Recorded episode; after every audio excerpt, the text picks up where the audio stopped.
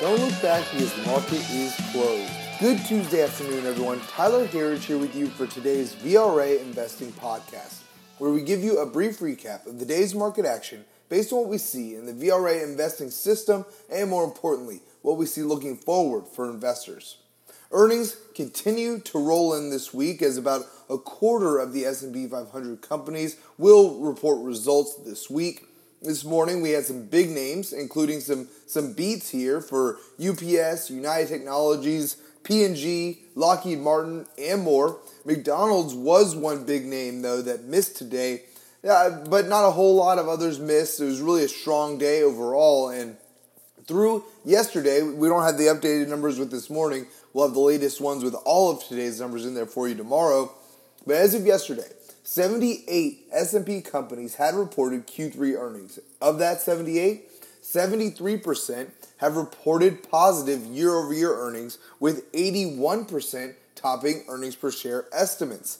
Now, we have a number of big names left for today, including Snapchat, Chipotle, uh, Texas Instruments look like it might have just come in. I see it coming across the, the wire here. Might have been a miss. Uh, but we also have National Bank and, and a bunch more left today and a, and a bunch more really exciting names this week. We got some big ones tomorrow Boeing, Caterpillar, Waste Management, Tesla, Microsoft, PayPal, eBay. So, really, very exciting day tomorrow.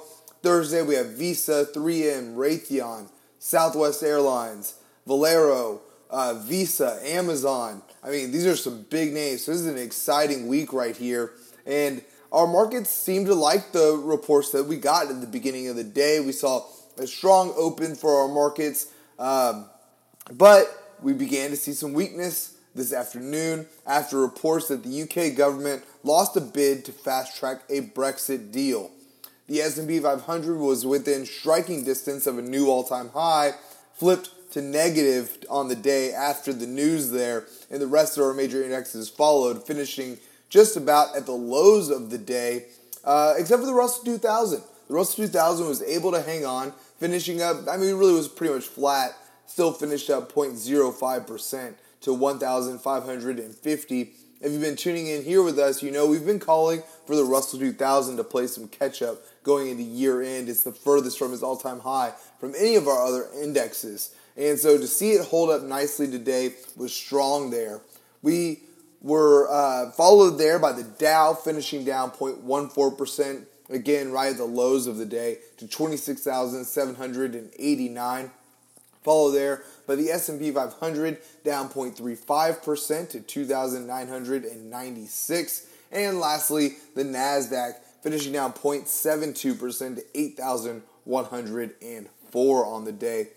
Now, I wanted to focus for a quick second on a piece of analytics that we have been sharing here uh, on the podcast uh, quite frequently, and I was actually pretty surprised. I wasn't even going to bring this up today, um, but I heard it just a, a few hours ago on CNBC, so we know this number has made the rounds, now making it into the mainstream media, and that is this that since World War II, there have been three cases where the markets have been range bound for 20 months or more, like we have seen right now. This since we've seen since the beginning of 2018 right now. So, in all three of the previous cases, the markets were higher over the next 12 months with an average gain of 51%. That's a huge number there. And it matches up almost perfectly with our estimates of the Dow Jones. We've been saying here for over a year now, Dow Jones 30,000 by year end this year and 35,000 by the end of 2020.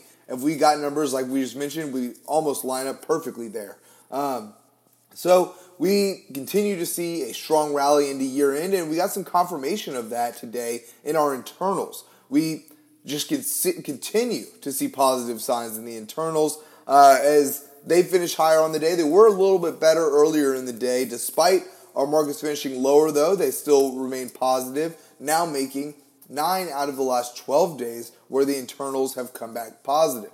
Advances beating out declines, 4,834 advances to 3,966 declines. New highs beating out new lows, our biggest winner on the day, with 483 new highs to 173 new lows. And lastly, volume coming in positive on the day as well.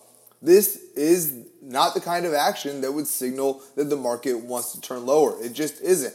It is quite the opposite, really. This market wants to head higher into year end. Similar story here to our indexes in our sectors today, where we had more positive earlier in the day, but we finished with five out of our 11 S&P 500 sectors positive on the day. So not a, not a terrible day here. We were led higher by energy, oil having a solid performance today, taking energy up with it up 1.3% on the day, followed there by industrials, utilities, healthcare, and consumer staples. Now, looking at our laggards on the day, we were led lower by tech, so not what we want to see as tech has uh, been the leader in a lot of our uh, in our moves, but it does seem here that the tech names and especially the FANG names here are catching a lot of heat, beginning to lose some favorability in this market. Facebook has been hit hard lately, um, and it may be nothing more than a little bit of a change in sentiment. This tech has already had a strong year. Our other indexes have already had a strong year. And investors might be looking now to some of the laggards on the year and expecting them to play catch up.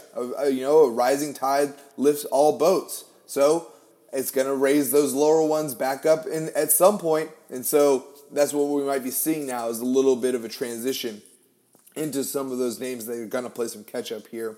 So we were followed after tech by communication services, consumer discretionary, materials, and real estate, which I want to touch on for a second, as we got weaker than expected numbers this morning in existing home sales, and this took the real estate sector lower overall on the news, but it really wasn't that huge of a miss there.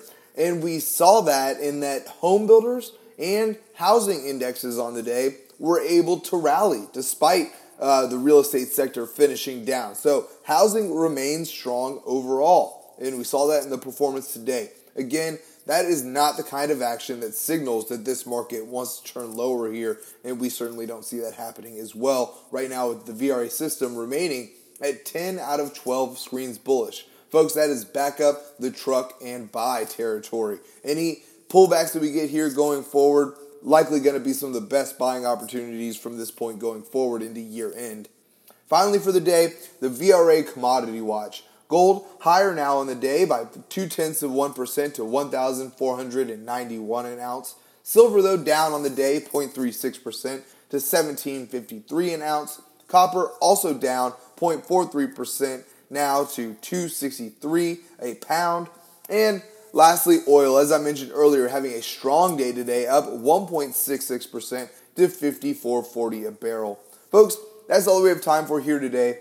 Please be sure to subscribe to receive our, our daily podcast in your inbox every day at the market close. Sign up at VRAinsider.com. And while you're there, check out our two free week trial to our, our daily updates, our written updates as well. We would love to have you with us. As always, we love your questions as well. Feel free to reach out anytime to support at VRAinsider.com. Love getting your questions, any comments that you have, things that you might want us to touch on more. We'd love to hear it.